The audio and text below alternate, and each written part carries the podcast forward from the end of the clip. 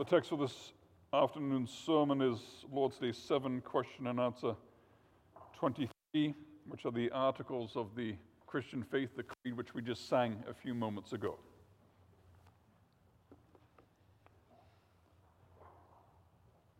Beloved congregation of our Lord Jesus Christ, is there a secret to eternal youth?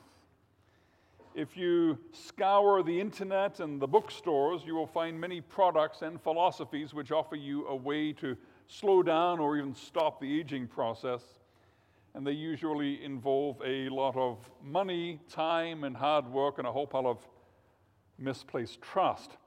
But even if sometimes there may be a way to achieve better health temporarily, no one can escape the fact that our outer self is wasting away. As we age, our minds and our bodies break down, and every day we draw nearer to death. And this is not a surprise. God is life. And when humanity turned their backs on God, they turned their backs on life itself. And the wages of sin is death. And here we identify the problem with every human attempt to find life on their own terms, to find eternal youth or eternal life. What's common to all of these human attempts is that they do not deal with the real problem, with the root problem. And the root problem is this man has sinned and has fallen short of the glory of God. Man has turned away from God, who is life itself. And so the only way out of death, the only way back to life, is to turn back to Him. To turn back to Him who is the way, the truth, and the life. What does the scripture say? John 17, verse 3. This is eternal life.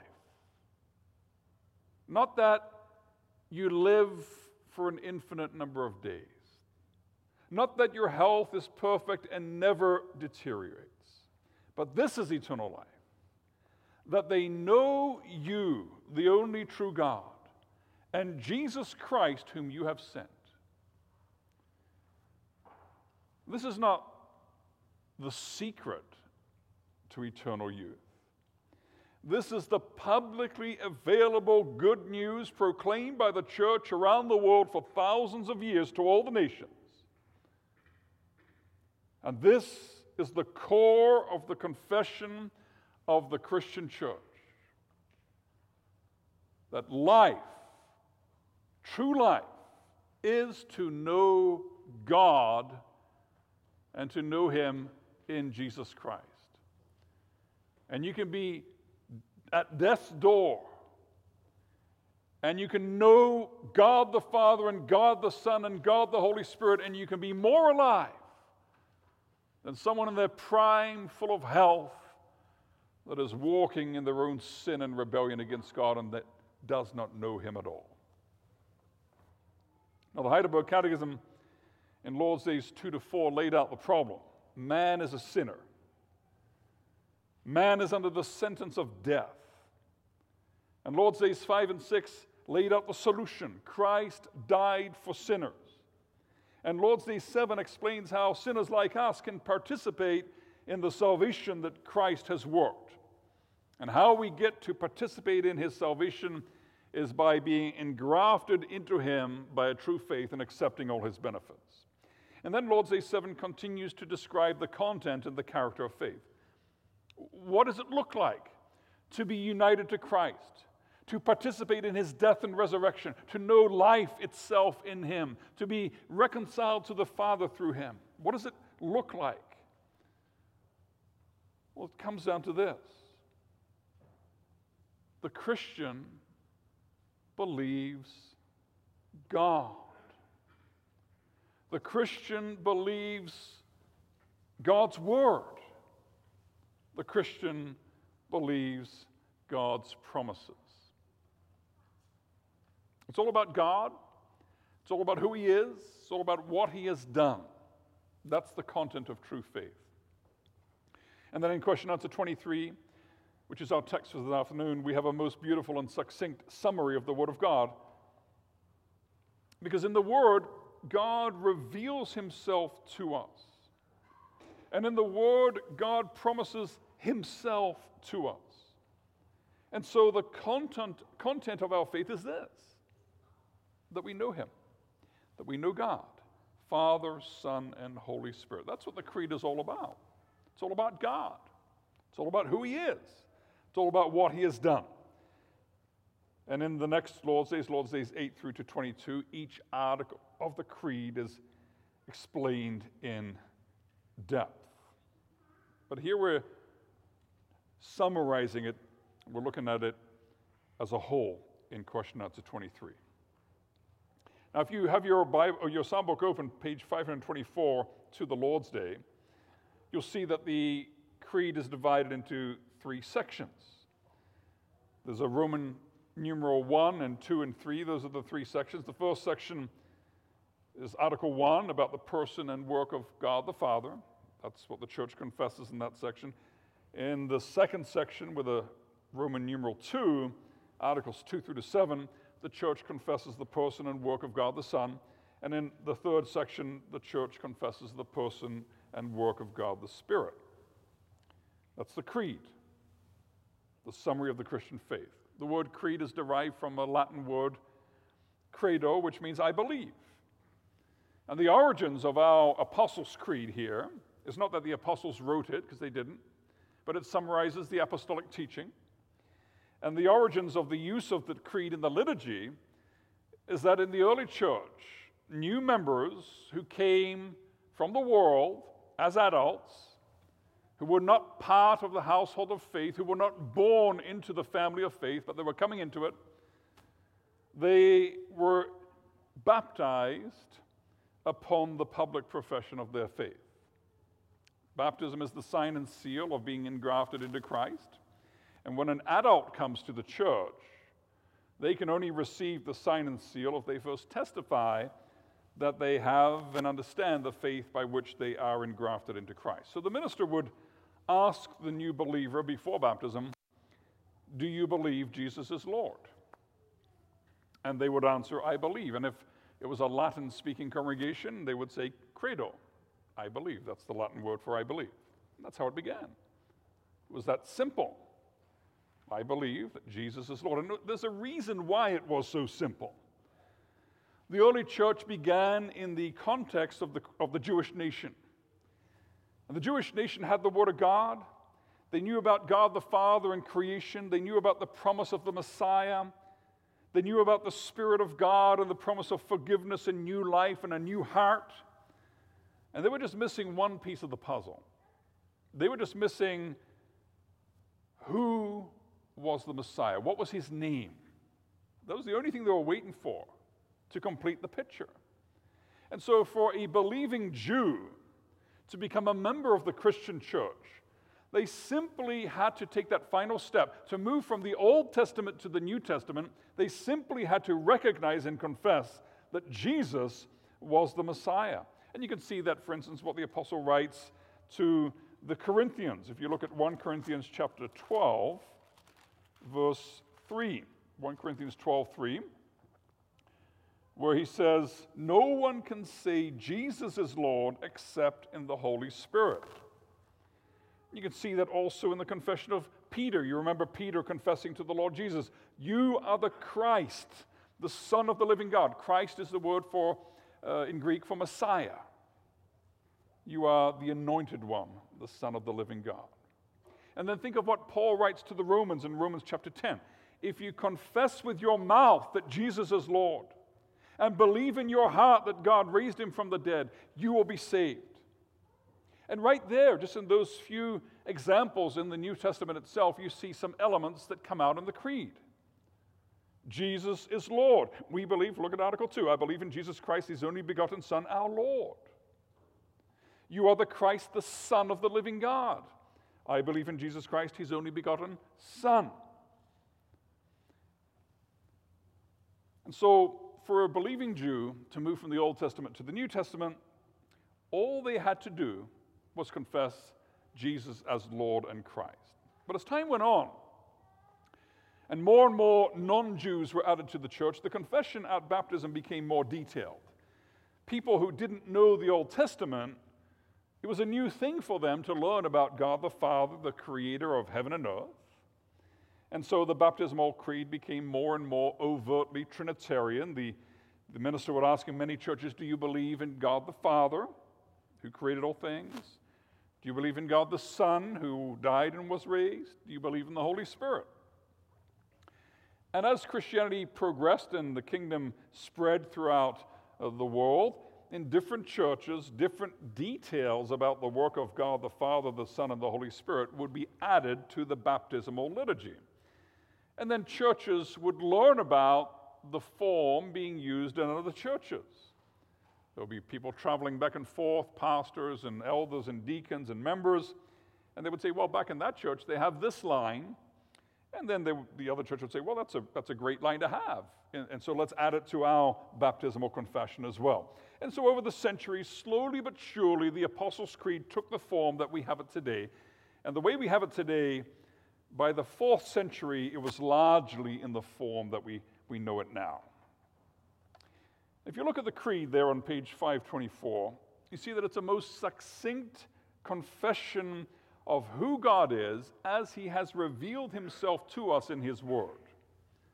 It's actually a succinct summary of the Bible, taking the whole teaching of the scripture and putting it in 12 articles. It's an incredible feat, really. The whole teaching of scripture in 12 articles. Look at the first one there. I believe in God, the Father Almighty, creator of heaven and earth. Which Bible book would you attach to that one? Which, which Bible book does that make you think of? Children. I believe in God who created all things. You think of Genesis, don't you? And it's really beginning at the beginning.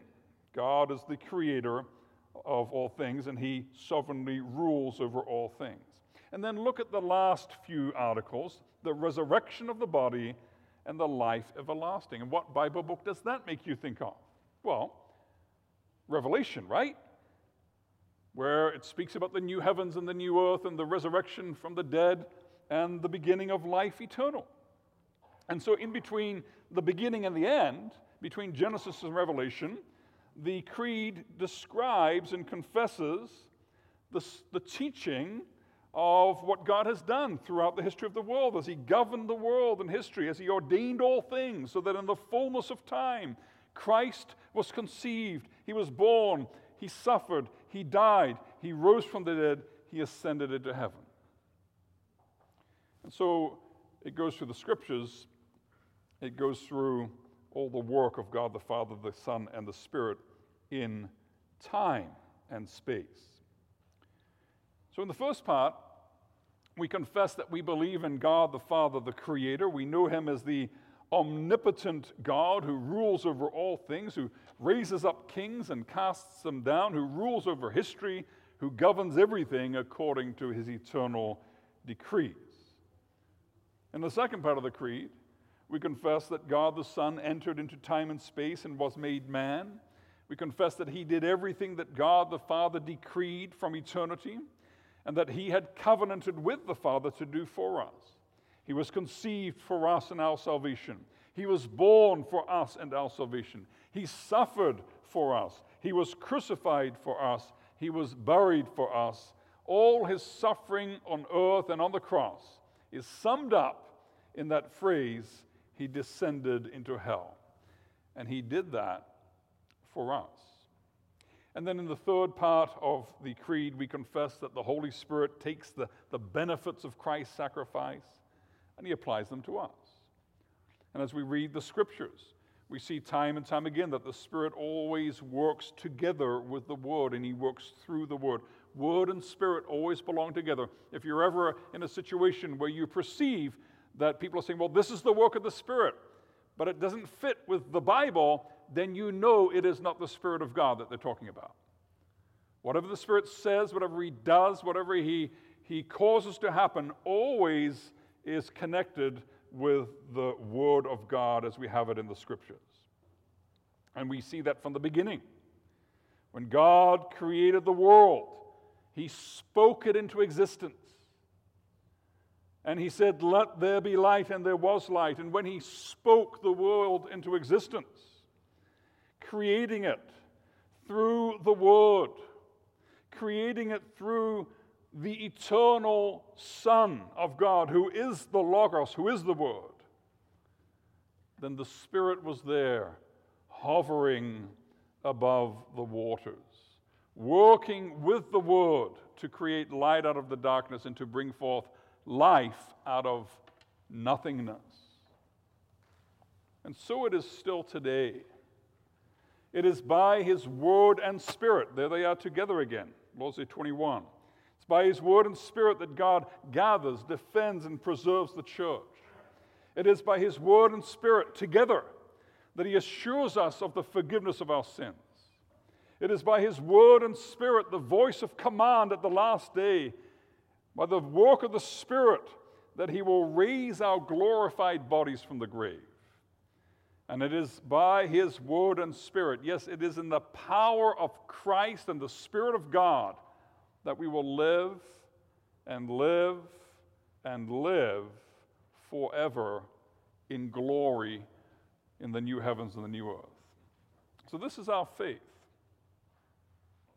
This is what we confess. This is who we confess. And it is by this faith, I believe in God the Father, the Son, and the Holy Spirit. It is by this faith that we are engrafted into Christ and united with Him. And this faith is very simple. It's not a huge tome, a huge multi volume set of dogmatics and theology that you need to memorize for the great catechism exam in the sky when Jesus comes back to judge the living and the dead. Then none of us would have much of a hope. That's not what it is. It's very simple. The faith is very, very simple. It's simply a confession that God is true and that everything God says is true. And when we, as believers, as simple as we are, when we just say, I believe God, I believe in God, I believe the Word of God, I believe the works of God, as He has revealed Himself to me, so I believe. And when we confess the creed, we're not just saying that we know about God. You can know lots of stuff about God and still go to hell. Lots of very, very top theologians throughout history who will not be with the Lord forever because they talked about God, but they didn't know Him. But when we confess the creed, we're not just saying we know about Him, we are saying that we know Him. This is our God. This is our Savior. This is who He is, and this is what He has done. Now, we live in the midst of a society which does not know God and which often does not want to know God. We know neighbors and co workers and fellow students and even sometimes family members and close friends who are rushing around looking for something or someone to believe in, looking for the secret to eternal life. They flit from idol to idol, from religion to religion, from one self help book to another. And it's hard for us to see that. It's like being in the desert and relaxing by the refreshing waters of the oasis with an unlimited supply of delicious, clear, crystal clear water, refreshing water. And just a few meters away, there are people filling their mouths with sand in a desperate attempt to slake their thirst as they're dying. And we know where the water is, we know where the life is, we know who the life is. We know Him. So, how can we stay silent? How can we keep this glorious God and all his glorious works of salvation to ourselves? Brothers and sisters, if we really believe in the heart, we have to confess with the mouth. We have to do that. Not just on Sunday, not just on Sunday, not just in church, not just when we sing the creed, but we need to testify. Remember from this morning what Peter said. He called us out of darkness to do something, to proclaim the marvelous works of Him who called us out of darkness into His, his wonderful light. We've got to say something. If we believe it in the heart, we've got to confess it with the lips. So, brothers and sisters, let us believe. God the Father, God the Son, God the Holy Spirit, let us hold fast our confession without wavering, and let us teach our children to confess His name. And then let us call the world. Let us call the world to come, to drop their idols, to present themselves before the throne of the universe, to bow the knee, and to confess with the tongue that Jesus is Lord, that they too might know him and that they too might be saved. You remember what we read from Isaiah. That's the whole point there of the verses we read from Isaiah, is that every man, woman, and child must give up their idols, must give up their own cobbled together faiths, which are self and internally contradictory and which simply don't work at all, neither in this life nor for eternity. That every man, woman, and child must give up their idols and turn to the only God who is life itself. Assemble yourselves and come, draw near together, you survivors of the nations. They have no knowledge who carry about their wooden idols and keep on praying to a God that cannot save. Well, that describes the world around us. People looking everywhere except the right place for salvation, for hope, for life, for meaning, for purpose. Declare and present your case. Let them take counsel together. Who told this long ago? Who declared it of old? Was it not I, the Lord? And there is no other God besides me, a righteous God and a Savior. There is none besides me. Brothers and sisters, that's where the rub is. You can go to university, you can sit in the first year comparative religions class and people can say, What do you believe? And you tell them, they say, How nice. That's wonderful. So nice to hear. And then they'll ask the Buddhist to say, What do you believe? And he'll say, uh, or she'll say, This is what I believe. And they'll say the same thing. How, how wonderful for you. And they'll accept and tolerate what you believe, no problem, until you say this. What I believe is true. What the Buddhist just said is not true. That's when you cross the line. When you state the claims of God, that there is none beside him, that there is no life outside of the Lord Jesus Christ, that there is no hope for anyone unless they bow the knee to Jesus, that's when the anger starts on the part of the world. Well, that's the gospel. The gospel is not that we're just one more group of people with one more set of beliefs that are part of this wonderfully diverse religious uh, landscape in Canada. That's not the gospel.